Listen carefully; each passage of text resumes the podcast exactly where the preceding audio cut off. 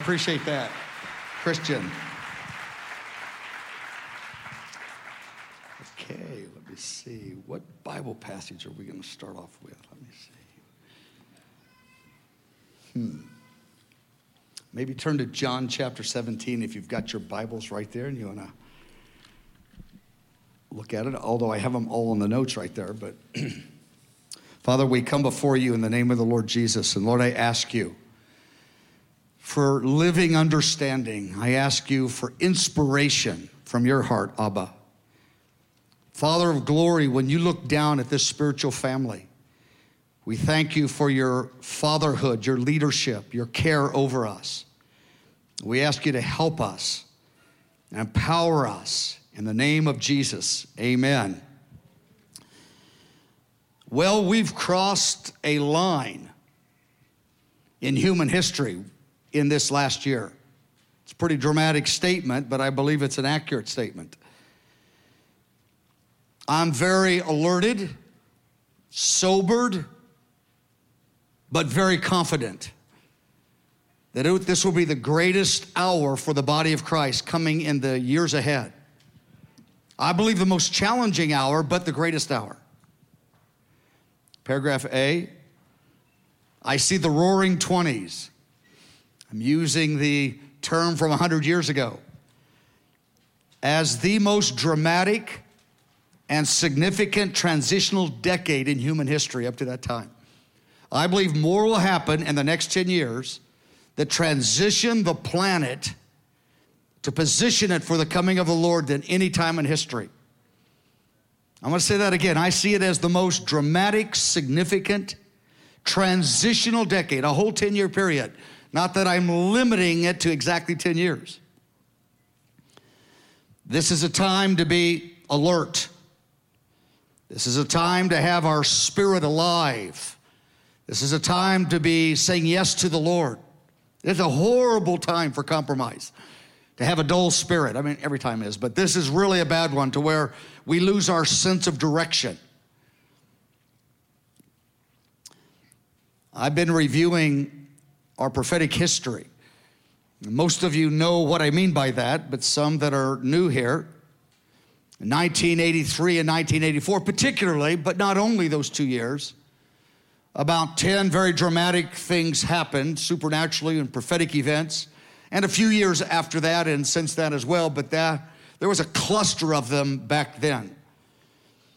And I've told uh, some of the stories. Every few years, I take eight or nine sessions and just tell stories for eight or nine hours in different one hour sessions of the things the Holy Spirit has said, how God has spoken audibly a few times, angels have appeared a few times. And as I review it, my heart is so grateful.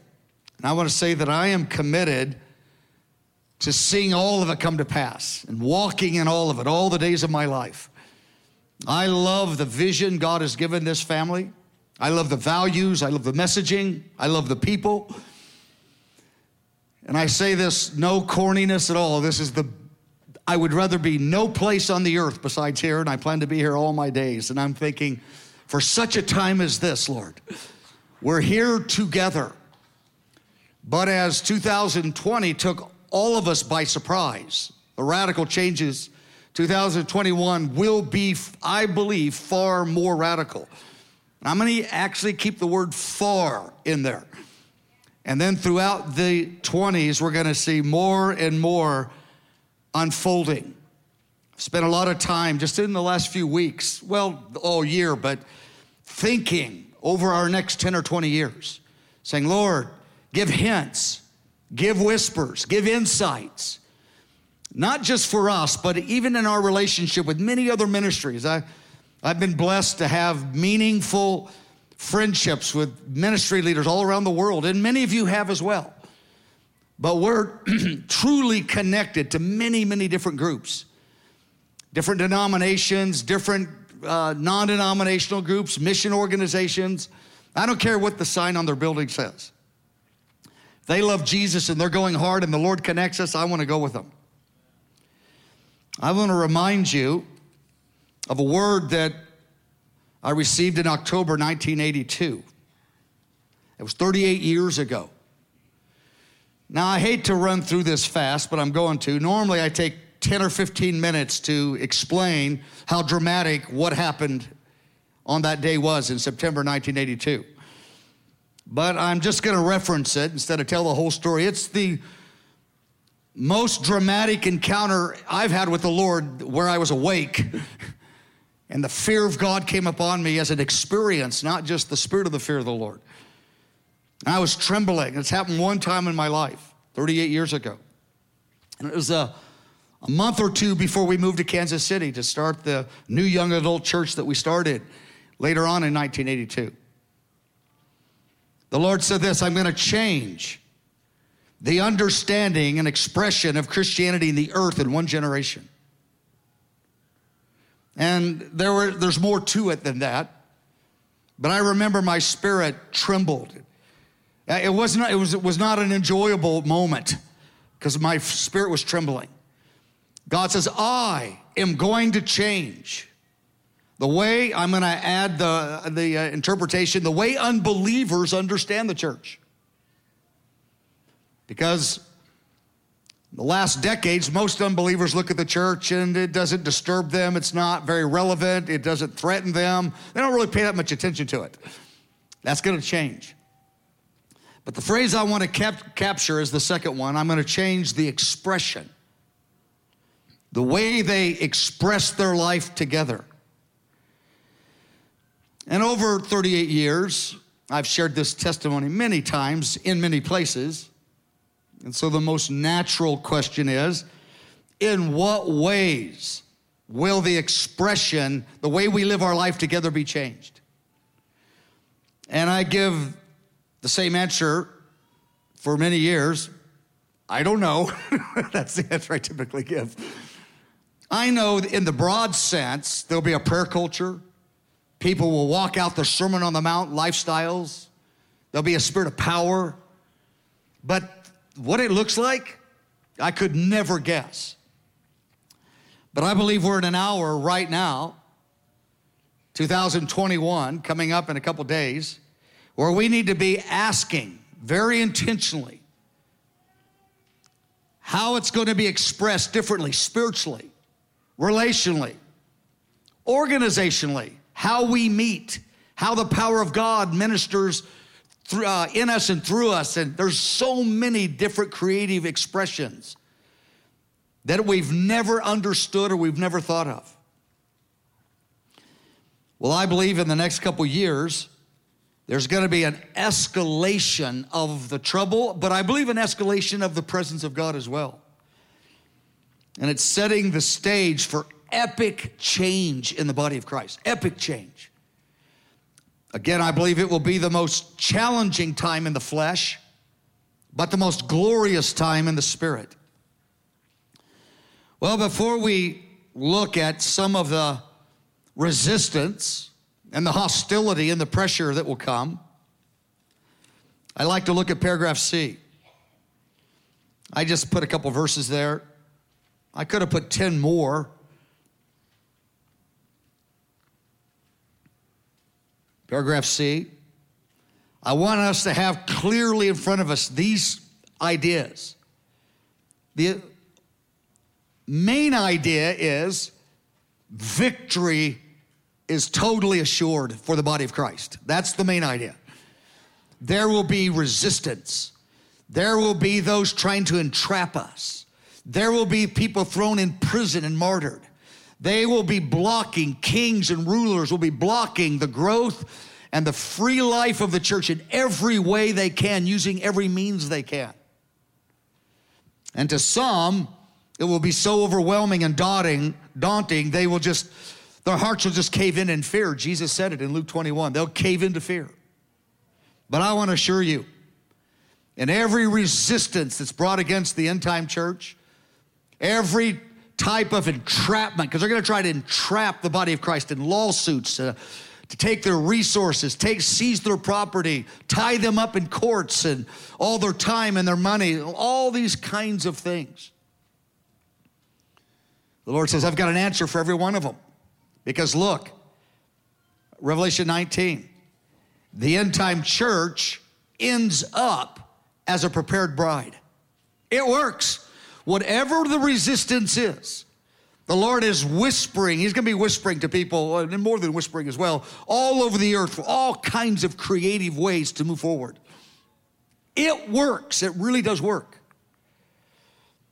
Paragraph C the greatest corporate miracle in human history. I mean, the greatest miracle is God became a man and came to the earth. I mean, there's nothing like that. So, uh, corporate meaning with a whole bunch of folks. The greatest corporate miracle in history is the transformation of the end time church at the end of the age, where hundreds of millions are walking in compromise. There are millions going hard after the Lord now, tens of millions. But there's hundreds of millions that really call on the name of the Lord, but they're settled into compromise and spiritual dullness. The Lord says, I'm coming after your heart. And the enemy's right, uh, is raising up like a flood and a rage. And the Lord says, I've got a, a way, every single one of his schemes, I've got a way. Because my church will be a mature family walking in deep love not just locally in congregations, but even internationally, connecting one to another across the earth. And the church will be as a prepared bride walking in the first commandment. Well, John saw that in Revelation 19, but Jesus prayed it about 60 years before John saw it. I want you to just look at one of these little part of that prayer in John 17. And this has not been fulfilled, but just a little bit in the book of Acts for just a short season. It had a momentary fulfillment in the book of Acts, just a little partial for a moment. It didn't last long, but it was a down payment in the human experience. Here's what Jesus said He's talking to the Father. John 17, 22. Father, the glory you gave me, I'm going to release it on them. And it's going to have such a transformative impact that these weak and broken people are going to walk in a unity that reflects the unity you and I, Father, have with each other. Like, what? I mean, walking in unity. A lot of folks talk about that, but we're not talking about a little bit of unity. You know, we're a bunch of churches get together and have a citywide outreach together, and we had unity. I like that. That's I really like that.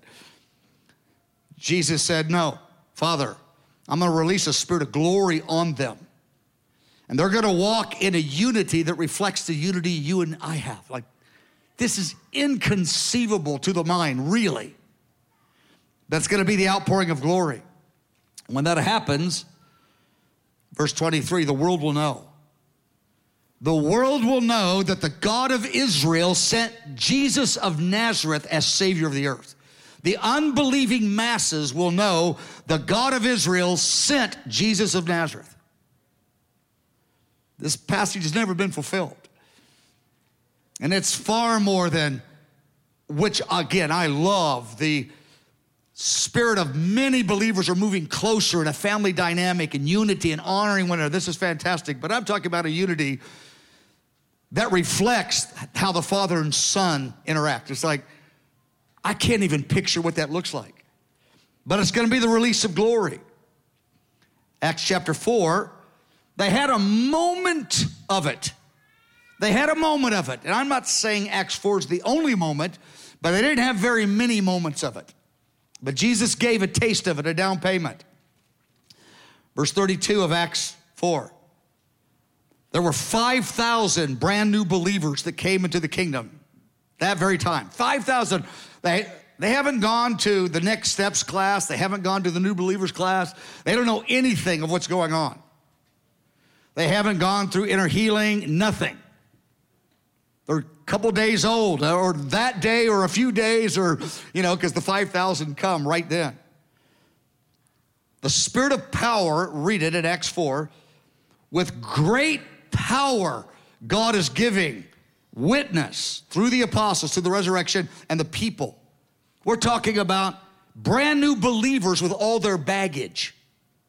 How many of you know a brand new believer isn't free of everything three hours or three days after they're saved? They're walking one heart and one mind. Great grace is on them. Great power and great grace. That's the phrases. Those are the two phrases. I tie those to Jesus' prayer. Father, the glory that you gave me, I'm going to release it on them. And it's going to bring them into a family dynamic. Again, it didn't last real long, but it was a down payment.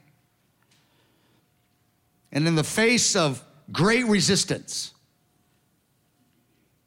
in the face of entrapments, I mean, where the hostile players come and they set up to trick and trap, to take your money, to put you in prison, to get you to say something. They're scheming to make it happen. In the face of all of that, Holy Spirit says, Remember what, my, what Jesus prayed. It's going to happen. They're going to be one. Remember what John saw. It's going to be a mature bride. Remember what Jesus prayed. The world will know there will be a billion soul harvest. It is going to happen. Even in the midst of a betrayal culture in the church, there's going to be millions, even hundreds of millions moving in the other direction. Paragraph D. David gave what I consider to be one of the most clear and important end time prophecies describing what's happening today, literally today. I've done a bit of study, as most of you know, on, end on the chapters of the end times, and there is no chapter of the 150 chapters we talk about that is more clear about what the Spirit's doing right now than Psalm 2. I mean, those other chapters are very important, and there's pieces of and and truths that are become a, uh, that we can see happening. David prophesied of a time when the kings of the earth would come into some kind of cooperation together to stand against the God of Israel and Jesus and the Word of God. This never happened in history. Um, there's always a few kings that got together that would go into battle against you know, a nation that they were carrying the Christian flags back in the Crusades or back in those days, a little bit. But we're talking about something far bigger than this. This is yet future, it's fulfillment. It's had partial fulfillment for 2,000 years, a little here, a little there, but nothing like what's coming. Let's read it. Psalm 2. We're just going to read the first part of it. David asked the question Why are the nations raging? Now, I want you to catch the word rage. The, the nations are not going to be happy resisting only. They will come to a full pitch rage against the God of Israel, against Jesus, and against the Word of God. A rage. Not just, we don't really like them, way beyond that. That's where it is right now. Like we think those Christians are just way off. It's to go into a whole nother dimension. David said, I want to assure you this what they're plotting is vain. It won't last long. There will be a temporary momentum and an apparent success, but it will all cave in. Look what it says the kings of the earth and the rulers. Now, the rulers aren't just another term for the kings, the rulers are the rulers of the culture of society military, economic, all kinds of rulers, educational, sports, media. Here's what they're saying, verse 3. They're actually, let me interpret verse 3, and then when you read it, you'll, they're saying, let's drive the influence of the Word of God entirely out of the culture. Look at verse 3. Here's what they say Let's break God's bonds. They see the Word of God as bondage. They see the Word of God as old, archaic, old fashioned, out of date, religious oppression. It's bondage. Let's take God's bonds. Let's take his chains or cords. The word of God liberates, but they see it as the word of God oppressing. Let's break them. Let's shatter the sense of the truth of the word of God. Let's drive it out of the culture, the kings and the rulers of society. Paragraph two This unholy agenda is right now accelerating in the nations. I mean, the last two, three, four, five years, but I mean, it's really going to pick up. 2021, 2022, not just in America, but, but across the earth. There are some nations, uh, you know, holding it back. Many nations are moving in towards this. They want to move God's moral boundary lines from society, including the sanctity of life, the sanctity of marriage, the sanctity of sexuality. They're raging against the idea that the scripture is the final authority for faith and practice for God's people. They don't like the scripture being the final authority. They don't like the truth about Jesus and one way of salvation. They don't like his plans for Israel. There's an anti Semitism that is increasing rapidly, not just in the nations, but in the church. Paragraph E. Well, John the Apostle in the book of Revelation, he comments on these very kings. And again, these kings, there have been a few of them through history, but never collectively the kings of the earth. And John lets us see the rage. The angel appears to John, John in Revelation 17 says, I'm going to show you the judgment of the great harlot. There's going to be a religious system in reality. I don't think it's just a religion, just it's more than that. But it's going to have a religious and economic dimension to it, and it's going to be a system of sorts. It's called the Great Harlot. They're going to prostitute the truths of the Word of God. They're going to promote immorality, not just sexual immorality, but immorality, even spiritual, the sense that God is not true at all. And they're going to capture the heart of the kings of the earth, and the merchants of the earth are joining in as well, just like David said in Psalm 2. Well, they're going to become drunk with the dogma they're going to be drunk with the narrative of the heart of Babylon, meaning they're going to be intoxicated with it. They're going to be frenzied and intoxicated with this idea that the God of Israel and his son, the Lord Jesus, the Word of God is oppression. Break it off, society. Get rid of it. Verse 6, I want you to see this. There's coming a time where the kings of the earth and the merchants, this is Psalm 2, the passage we just looked at, but now we're looking at the other rendition of it, they're going to be drunk with the blood of the saints. They're going to be drunk with the blood of the martyrs, which is the same thing as the saints. There's going to be a billion soul plus harvest coming in. Great power. I don't believe the majority. I don't believe, you know, it's 51% will be killed, but there will be a wholesale rage against the body of Christ the kings and the merchants, man, they're, they're flowing together. They got one common enemy because the enemy, the body of Christ, is prophesying that what they're doing is of the devil and it's immoral in God's sight. And they're going like, how dare you? How dare they will do it all extreme measures to silence that voice and they will be drunk with the blood of the saints. That means they're intoxicated. The more they kill, the more bloodlust they have to kill more. Well, this rage is raising up right now, and I, I, I believe that we're to see that there's people in this room that are to actually see this in their lifetime, the fullness of it. I believe it's game on. It's not just, well, maybe in 50 or 100 years this will happen. This thing is going to pick up strong in the 2020s. Top of page two. Well, I'm going to go back to how I started. Yes, dramatic change is coming. But I'm telling you, the church is going to be transformed to a bride, unified, fearless, even in the face of death in prison, fearless. They're going to love Jesus more than they love their own life. It will infuriate the opposition, the hostility of the kings of the earth. Let's, let's zero in to our little world here. The Lord spoke some years ago, and I won't go through it. Most of you know this. Some of you, this is a new thought, but the Lord spoke in a dramatic way. He said, I'm, I'm going to give a grand view of the kingdom to many nations from Grandview.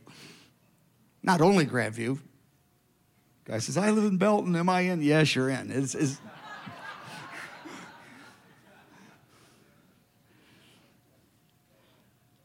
but it's going to do something in Grandview. This was spoken way back in the 70s.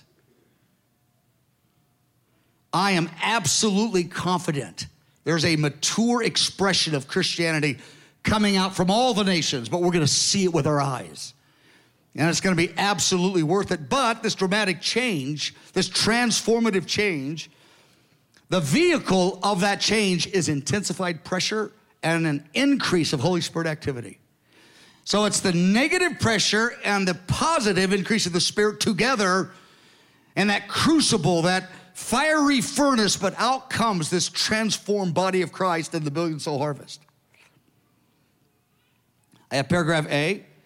The escalating pressures and changes in that hour will create the need for creative solutions and structures. I believe we're in an hour, and maybe we should have started it earlier. I'm talking about we, I'm, I'm talking about different men and women I'm interacting with around the body of Christ. There's this, this last year, this COVID year, incredible energy to find creative solutions for the way forward. Ways forward how we meet, how we relate, how we worship, how we train, how we mobilize, how we structure ourselves, how we do finances, ways that we've never thought of before. Somebody said that necessity is the mother of invention. When there's pressure, ideas come in the natural, but the Holy Spirit says, well, it's way bigger than that. I've got creative solutions, and I'll give them to you step by step, whisper by whisper not just this group or that group, but around the earth, even in your interaction, one will have a piece and the other group will have the other piece. And it'll be different in every place, but every place will have a piece of wisdom for the other place, though the applications will be different everywhere.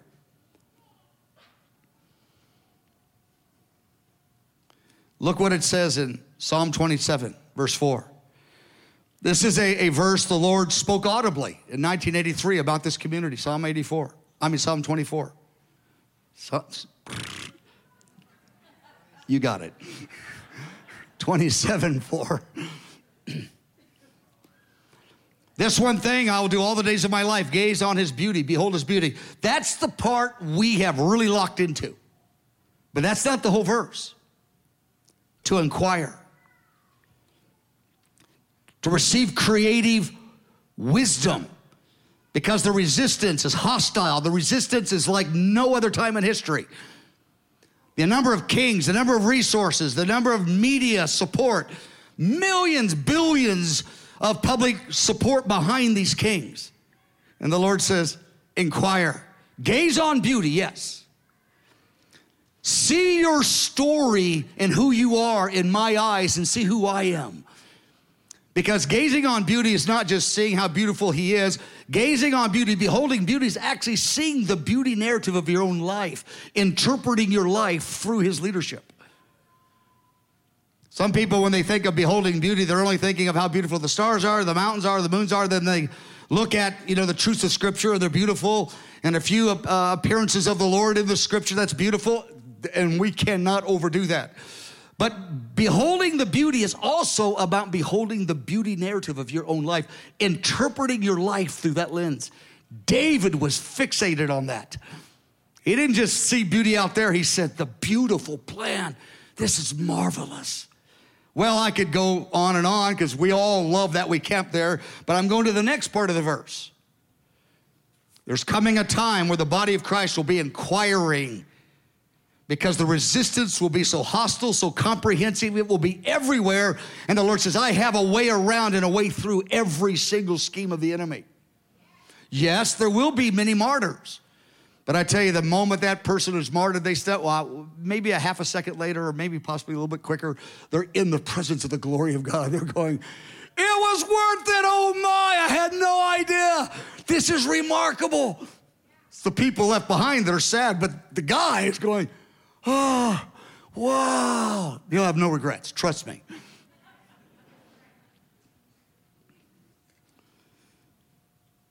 Answers are going to come. We're going to seek God's wisdom to navigate through hostility and pressures in a godly way. We're not looking for escapism, abdicating. We're not hunkering back in a cave. There's an inquiring spirit on the lives of those that are beholding beauty. And when you behold beauty, you inquire in a different way and you get different answers. The sons of Issachar, prophetic spirit on a family. And I believe there'll be a prophetic spirit of the end time church. They had understanding of the times to know what the nation was supposed to do. And God is releasing a prophetic spirit. Again, He's just whispering it, just in parts, but together we can go forward. Top of page two. Paragraph B, we're near the top of page two. I want to point out what I believe to be a very significant passage for this hour of history. It's a leadership passage. It's more than leadership. There's never been a time where this passage has been more needed and emphasized to the leadership of God's people than right now. It's in John, I mean, uh, Matthew chapter 10. Jesus says, I want you to know this. And a lot of believers, this is new idea. I mean, they kind of know the verse. Everyone knows the verse, but it doesn't really connect. It's like, oh, yeah, that one verse. Yeah, I got that one. But Jesus saying, I want you to know this. I'm sending you out as sheep in the midst of wolves. You have to know the, you're going out and you're going to run into wolves who want intentionally are planning to devour you. And in the context, it's the kings of the earth that we're talking about here. They are intentional about devouring the sheep. So Jesus says, I'm telling you two things. I want you to be wise as serpents, but I want you harmless as doves. And the two, the combination has to go together. I don't want you to have plans to bring harm to them, but I don't want you gullible either. And on some folks, they lock into the harmless as doves and they bypass the wise as serpents. He says in verse 17, he goes, I want you to beware. They're going to be all around you. I want you to know I'm sending you into that context. I want you to get wisdom from the Holy Spirit and be shrewd in what you're doing and understand they're out to destroy you. And there's ways you can navigate it that are godly. Jesus modeled this in his own life. He would tell stories, teaching in stories. And in the stories, he would make truth clear to the people that had a certain heart. And the very same story was confusing and it made truth hidden to the other group. He was being shrewd. They asked him a question. One thing about Jesus and questions, he almost never answered the question they asked. They're always trying to entrap him. And Jesus would usually ask a different question. He says, No, I'm going to take control of this conversation here. Let's get to the real issue. Or he answered a question with a question, or he answered it in a way where they could not make sense of what was going on, but he was speaking the truth. So many examples of that. Paul the Apostle did the same as well. He tells us, look at t- chapter 10, verse 17 beware of men, beware of them.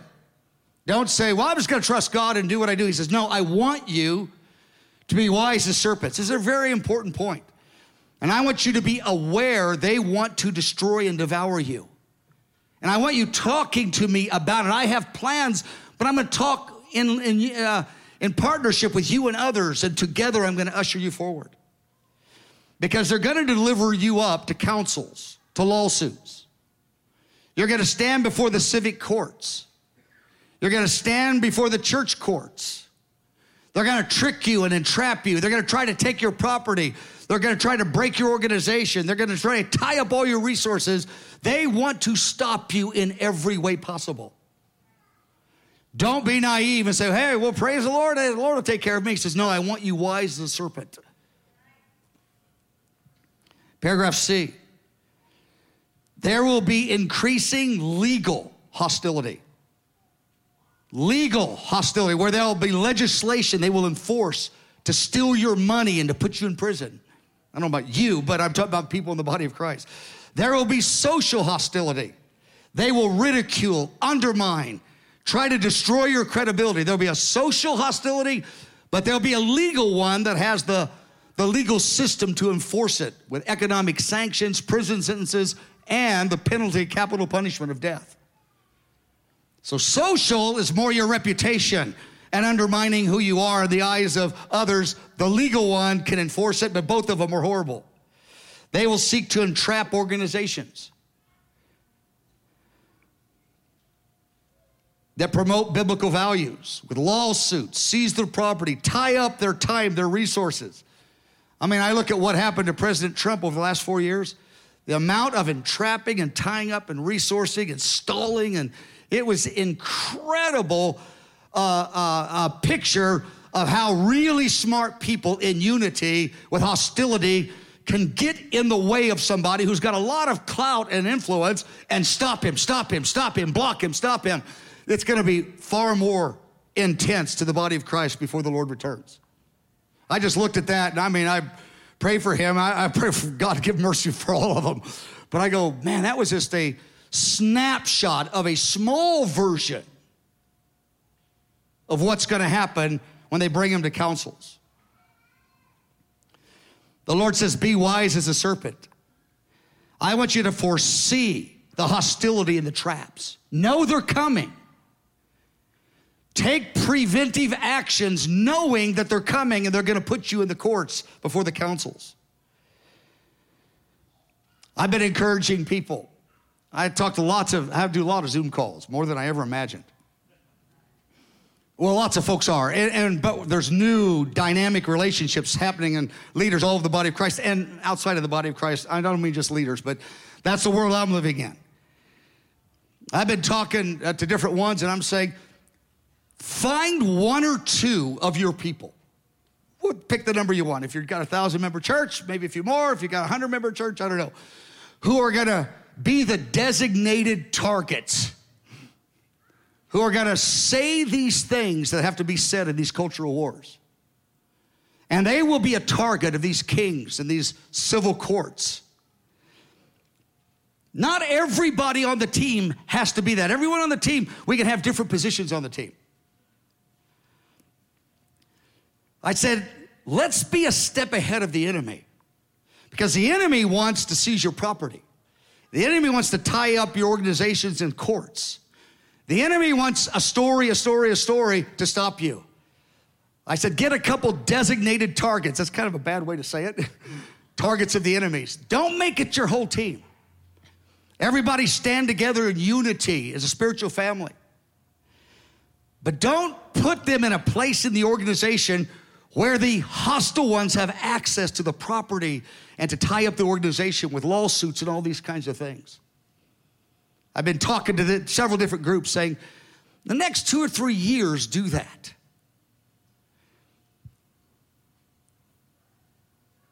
They're all together, but not everybody has to take the same stand that everyone's taken, but in their heart, they're all together. Be wise as serpents, don't be gullible. Don't imagine you're going to pray and it's just going to bypass you. Jesus said, Beware of men. I'm sending them as sheep. I'm sending you as sheep in the midst of wolves. Paragraph D. What I'm wanting to do is, I'm not going to preach a lot about this kind of stuff right now, but I'm wanting to stir it up. And again, on Zoom calls, I'm saying these kinds of things. I have more questions, way more questions than I have answers. But I think that's good because I wasn't asking these questions three years ago. The very inquiring is the sign the grace of God is waking up people. I wasn't asking these questions three or four years ago. I have been maybe for some months, six months, 12 months, knowing, watching where things were going. I don't have many answers. But I can tell you this a lot of leaders in the body of Christ are now inquiring of these kinds of things. In terms of our own spiritual family, I don't see anything dramatic happening at all. But starting conversations. I have seven areas here. There's probably 15 areas. My point isn't to give them all. My point is to say, oh, there's a bunch of conversations in the body of Christ. We got to find ways around the enemy's schemes to stop us, to entrap us, and to imprison us. We're not afraid of the enemy. But Jesus said, Be wise as serpents, and there's no more hostile hour than the one that we're approaching. That passage in Matthew chapter 10, verse 16 is absolutely essential. So again, I don't, there's no big dramatic things to do right now, but the next two, three, four, five years, there's gonna be more. We're gonna discover it locally, we're gonna discover it with other ministries in town and other ministries across the nation and nations. But I believe it's time to be intentional about the inquiring and the conversations. Number one, how are we gonna steward great growth? Well, I know that there's coming a day we're going to have 5,000 overnight. That's actually a pretty small number when you think of the billions of the earth. But it's going to be overwhelming to us. But there's going to be a billion plus souls coming to the kingdom. Here's my point the hostile kings and rulers are going to try to block that from happening. They don't want the stadium events, they don't want the new believers to gather together. I mean, there's COVID, there's going to be more COVIDs, some man made, some devil made, some other way made. There's going to be more reasons to shut down communities. This isn't the first and the only one. The enemy doesn't want the multitudes gathering, he wants the nets to break. The glory of God hits, he doesn't want there to be follow through and then brought into community. He's going to block it in every way. The Lord says, Talk to me. I've got ways around what they're going to block. Inquire of me. Go talk to the underground church in China. They found ways where 100 million people came to the Lord in the last 30, 40 years, some big number like that. Training strategies. They're going to set it up to where they won't let you say various truths, many truths. They will forbid them and make them illegal. We still got to say them. They're going to block you saying them on the internet. The Lord says, I got ways. I talked to a, a real successful man involved in technology the other day. He goes, There are, he, he wasn't bragging about himself, but he goes, There are platforms being developed right now where you're not going to need Google or Facebook or those other ones. There's new platforms that are superior. And he goes, I'm working on one, but a few other groups are too. And we're at the beginning of it. God is giving his people insight. So a couple of those big tech companies think this is it. No, there's turns and twists coming. We're going to know how to teach. It's not going to just be in a classroom, everybody come and everybody's just, you know, with surveillance state and AI and technology, facial recognition, everybody's tracked, social credit scores. How are we going to get people together? Lord says, I got a way. I really do have a way. How are we going to mobilize ministry? I mean, I love it in our last months or whatever, you know, we had the drive through prayer. Somebody came up with it. People come pray and they pray on the car, and the guy gets healed in the car. You got, Dan, you got healed in the car, didn't you, in the drive through? For six, four, six days? Of what? Healing? And then what happened? No pain. You just drove up and they laid hands on your car. I mean, that's a crazy idea. Drive into an empty parking lot, lay hands on a car. Sounds like something Kirk Bennett thought of or something. Like, what? there are a thousand creative things we have never thought of because we've never had to ask. Anyway, I'm just giving a sentence on each of these. This is kind of almost, again, there's probably 20 more areas besides this. Effective communication. We're going to do it with the internet, without the internet. Do it in small groups. Oh, there's so many uh, ways of wisdom and communication. Just know this the enemy wants to entrap you in communication. You know, the big announcement came out to the whole real estate 1.4 million realtors a couple weeks ago. And they're saying, I mean, you got to be a part of this organization or you can't have a real estate license. If we see on your social media that you say this in your personal social media, then these are the penalties, even the possibility of losing your license, therefore your job and your home and all these other things. This is going to touch the medical community, the academic community, all kinds of communities. How are we going to communicate? There's going to be people planted. There's probably plants in this meeting right now. Just assume every meeting you have, someone's going to be recording it in order to entrap you. I'm talking to our leadership team about new ways to do Q&As and small groups with trusted friendships instead of open forums. The underground church, they found out ways. There's new platforms being developed. We got to learn how to talk to each other in creative ways and how not to talk to others and all kinds of there's so much wisdom in this area. The Lord says inquire much more than I'm imagining now, creative ways to do it and wise ways to hinder it. I mean, to res, uh, restrain it. Connecting relationally. There is no greater calling, I believe, on the body of Christ. This is the one, being one as the Father and the Son are, are one. That we love our enemies, even that, those people coming against us. The friends that betray us, or the old relationships, or the former relationships, as well as the strangers attacking us, Jesus says, Bless them, do good to them, pray. Verse 45, that's the key. You will be like your father. That's the end time transformation of the church. You will be like your father. I can't fathom anything more dynamic than that. It's the way we're gonna talk. And of course, everyone's been saying this, but I can't resist slipping in sometime. Anyway, I don't really have to say, but I'm going to. You don't have to give your opinion just because somebody asked you for it. No, the body of Christ needs to, wise as a serpent, but also harmless. Not just wise and shrewd in that, in a godly sense, shrewd because there's an evil way to do it, but harmless too. Guy says, Well, they asked me. So? Give your opinions sparingly. Don't give your opinions so you can tell everybody how much you know and how bold you are. There's a bigger story than how much you know and how bold you are. I'm not afraid of man. Here's what I'll say. Oh, brother, you really said it. Like, stop. There's a narrative, there's a God narrative we want to enter into. Yes, sparingly talk about issues, but with redemptive, a, a redemptive purpose. Never talk about people unless it's affirming way in those public settings. Talk about issues if it's if it's redemptive, not just because they asked you. Is it helping anybody move forward in God? Well, no, I just want everybody to know I knew that. Like, stop. Anyway, everyone's saying that all the time, but I just slipped that in there anyway.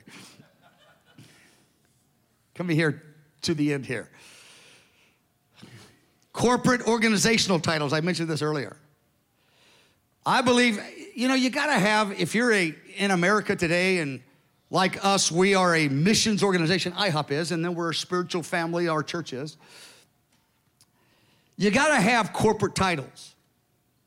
You have to because you got to have, there's tax benefits, there's loans from banks, there's auditors, there's insurance, governmental compliances, housing allowance, IRS regulations. You got to have some corporate titles and some, some policies and a lot of those things. You got to have some of that. But we're in a time of hour where I believe that the Holy Spirit is wanting us. I don't mean just us here. I'm talking about lots of ministries are in this conversation. A beginning to slowly migrating to New Testament terminology, New Testament principles, New Testament realities. And I don't think it has to be one or the other, but I believe there's a slow migration. In the next three, four, five years, we're going to see more and more of that happen. We think in terms of apostolic teams serving with elders and deacons, local families, and then translocal with one another, joining together people. That's different than corporate titles. I want us to make some baby steps in that direction in the next couple years. I want to establish a leadership culture, paragraph C, that serves by spiritual influence more than legal positions. Again, we need some of those legal positions.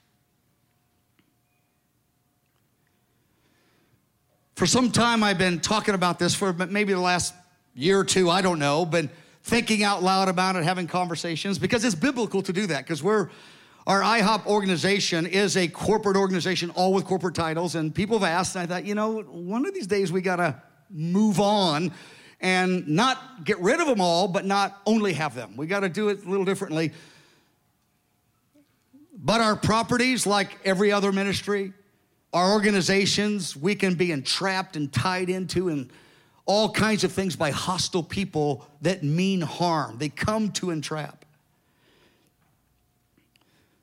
So it seems foolish to me to have those target people who are going to be saying these things boldly to be the people that can give access to enemies to your property and your organizations and to stall you and completely tie up all your resources and your time.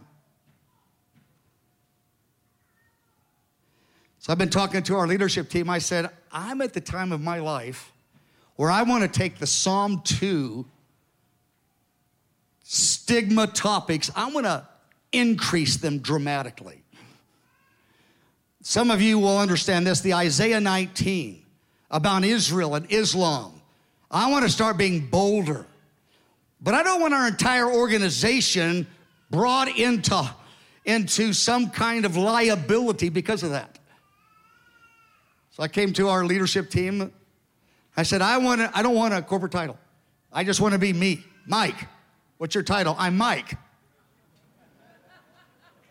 I don't need a title. Someone says, Well, but what's your, what, where are you on the org chart? I don't care. I, I'm a voice. I want to be a voice. If I talk and angels, demons, and your heart moves, it works. If I talk and nothing moves, give me every title in the world, and it doesn't matter. But I want to, I'm 65 and I want to enter into a bit of my calling as a messenger, and I don't want everybody else answering for it in lawsuits. I know I'm a target guy. I, have known that for years. That's just how it is. I'll get paid well when I stand before him. And a bunch of us are, but I'm saying let's just let's just have a every year or two we'll move a little bit more that direction, maybe faster, maybe slower. I talked to Daniel Lim. So Daniel, pray about doing that. He looked at me. He said, "Okay." I said, "Daniel, our calling we have a calling to Chinese believers as one of our primary places of influence in the earth. They're our best friends. We, we got some other best friends, but I mean, the believers in China, I mean, the Chinese came. I said, and our most hostile enemies are not the Chinese body of Christ, but the Chinese communist. I was listening to one of the news stations, although you don't, can't tell what's true anymore, but they said there's 2 million Chinese, communist, card carrying Chinese in America infiltrated in organizations. 2 million Chinese, communist, card carrying. I said, that's a, a hostility. I said, You're our main face. He speaks six, six languages. Could you imagine speaking Mandarin, Cantonese, and all those other ones? I said, You're our main face. And China's turning up the hostility. I said, Why don't you just be Daniel? Daniel Lim's one of the best leaders, one of the most godly men I've ever met. Excellent leader. So you can just still talk. You can still talk and influence. And I've talked to a few of our other leaders. I go, in a year or two, I think maybe you need to do that too. Just have your name and give your title to somebody else. Or don't use it or whatever. Do what you want to do. I don't care. We talked about this, and Daniel and I, some time ago, I don't know, some weeks or months ago, Time has gone by so fast the last six months, I can't tell when. And we were thinking about, you know, really stirring up this conversation next year sometime, like maybe in the summer and doing something with it. And, but the Biden presidency, which seems like it is, and the, okay, let's, let's, Let's back. Whoop. Back. You don't have to tell your opinion just because someone asked you. Okay. really, we got to go there. For real, we do. For real, we do. Speak redemptively and helpfully in a way that's helpful. I'm not commenting on that because I didn't hear what anybody said. I got something in my ear here, so I just heard blah, blah, blah, blah, blah. I just assumed one or two of you said something weird. I mean, a group this big, surely well, somebody did. But anyway, back to the thing here.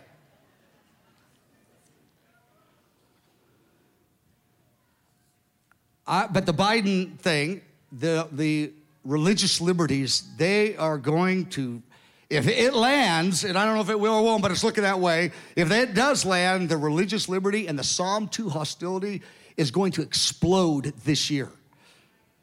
And I said, Daniel and I got together, our team, I go, let's move quicker. Let's not wait for a year. Let's, let's, or the summer or whatever, the spring, fall, whatever. He said, okay, I'm in. I go, you're still on the team. Still do everything you do. It doesn't change anything with anybody.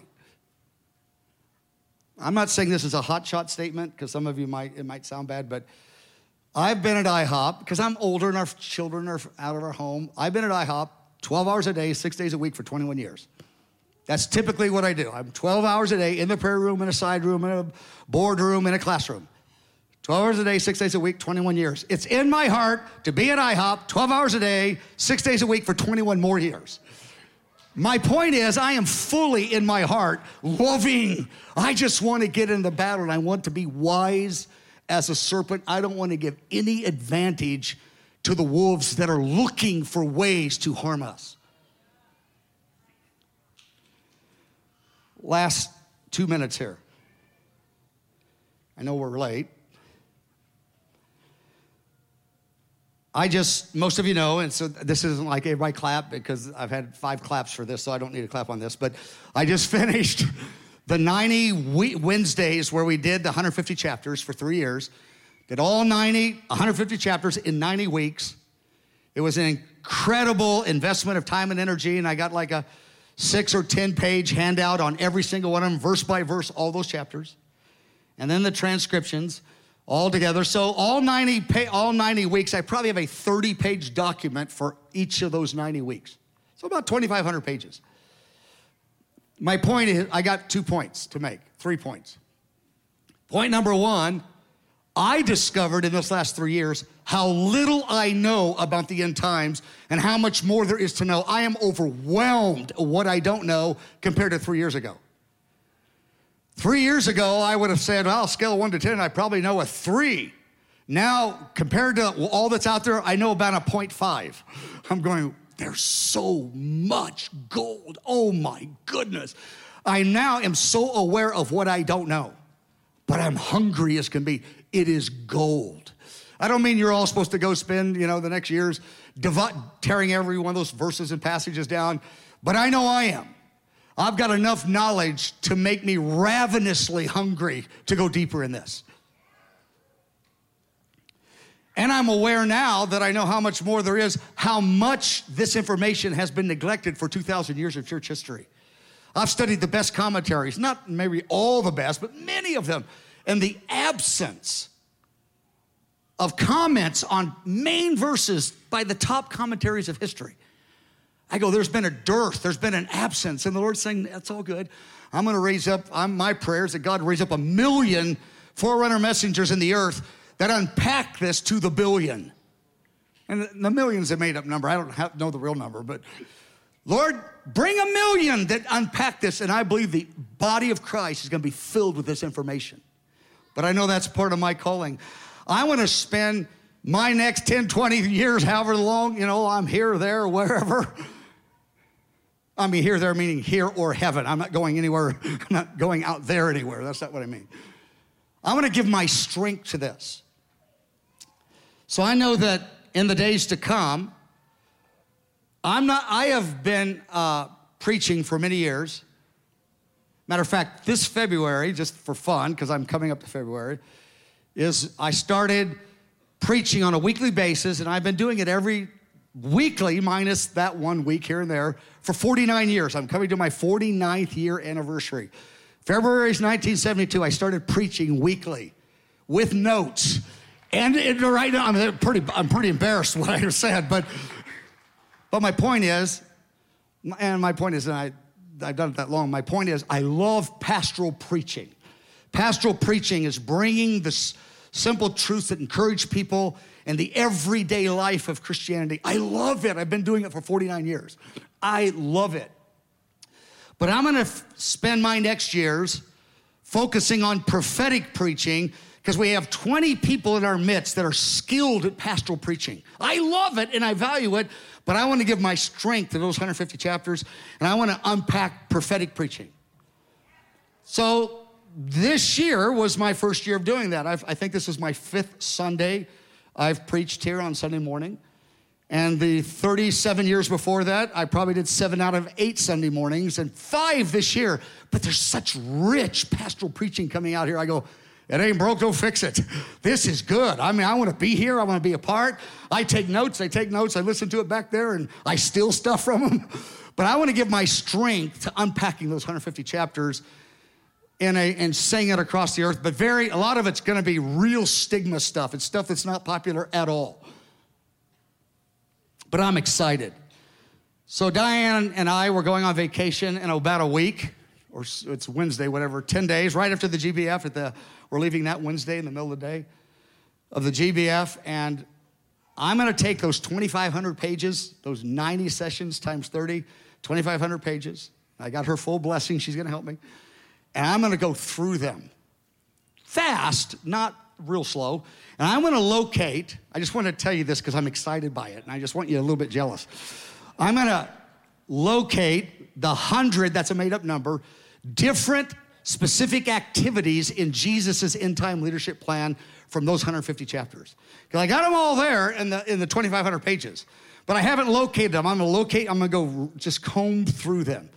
And I'm going to find those 100 and maybe 110 different, like, like Every eye will see him. There's three passages that say that directly, where it says that God will blow a trumpet. There's five passages that say that. I'm going to get all 100 of those categories. And again, that's not the real number, that's the made up number. But it's a number like that. I'm going to get every verse that says it directly. Then I'm going to take a step back and see what the Spirit emphasized in the Word of God in those 150 chapters, because I don't know yet. I haven't seen it all together. Then I'm going to give it to a whole team of people here and say, now, challenge it, twist it, turn it, show me where this verse should be there and that should be there, show me where I missed it. And then we're going to, you know, get it stronger, take about a year to do that. Then we want to take that information and throw it to the earth and tell people make three minute videos, make videos for kids, make videos for businessmen, make teachings, interactions, a thousand different ways, present it in little sound bites because my stuff is going to be concentrated, meaning real thick, long, you know, handouts with no space and no color and no pictures. I like stuff like that, but most people go, that's horrible. Give me something easier.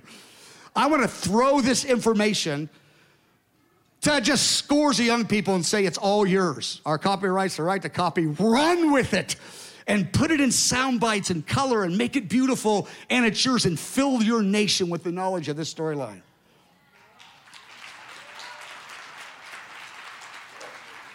So I'm excited. So, three weeks. Can I get through 2,500 pages in three weeks? Well, the lady, we always go to a condo in Florida, and the lady called and said, You know what? Because of this and that, you can, because we uh, pay for it, she goes, I'm gonna give you another week or so for free if you wanna stay there. And Diane said, I just heard myself say, Yes. but so we're gonna go just a little bit longer, although I'll come back for GBF because I made a commitment to the Lord I'd never miss a GBF if I had the chance. So I'm coming back for GBF February, then I'm gonna take off for another week. But I hope to come back with all those 2,500 pages ready to, ooh, I can't wait to take a year to tease it out and then take the next 10 years and throw it to the earth. Well, let's stand before the Lord. I know I covered a whole lot of stuff here. There's a messaging mandate on this house. And that messaging has got stigma. We got to be wise with how we do it, who does it, at what timing. We got to be aware there are wolves that Jesus said, be wise. They're coming against you, and some of us will suffer great loss in it. But it will be worth it. It will be worth it. And so, Lord, we're saying as a community, we want to do this, we want to follow you. And we want to see the grand view of the kingdom in Grandview in our day. We want to see something in Grandview and in the whole area, the whole Kansas City area. All the different 100,000 different congregations. Lord, we want to see something that's a grand view of your kingdom. And Lord, I ask you that as we inquire of you, and these next three, four, five years, and then the five and 10 years after that, give us more hints of how we can do new things and new expressions that the enemy can't stop or entrap or imprison. We get around and we make it and, and, it, and it goes. Show us more together with other ministries all around the earth. Lord, we're in the conversation with you and with one another, and we ask you to bless that. In the name of Jesus, amen. I asked them to play this song because I was so touched when they sang this song. When I was writing this in the prayer room, it was so moving to me that I just want us to end with an I love you, Jesus. It's worth it. I want to end with that. I love this song. Oh, by the way, I said I won't be doing much pastoral preaching on Sunday, but I'll be doing the Friday nights, the Wednesday nights, and a whole bunch of stuff on the internet. We're getting a whole lot of different ideas of how to capture it on film. So if you want to track with what I'm doing, there'll be Friday night and Wednesday nights typically.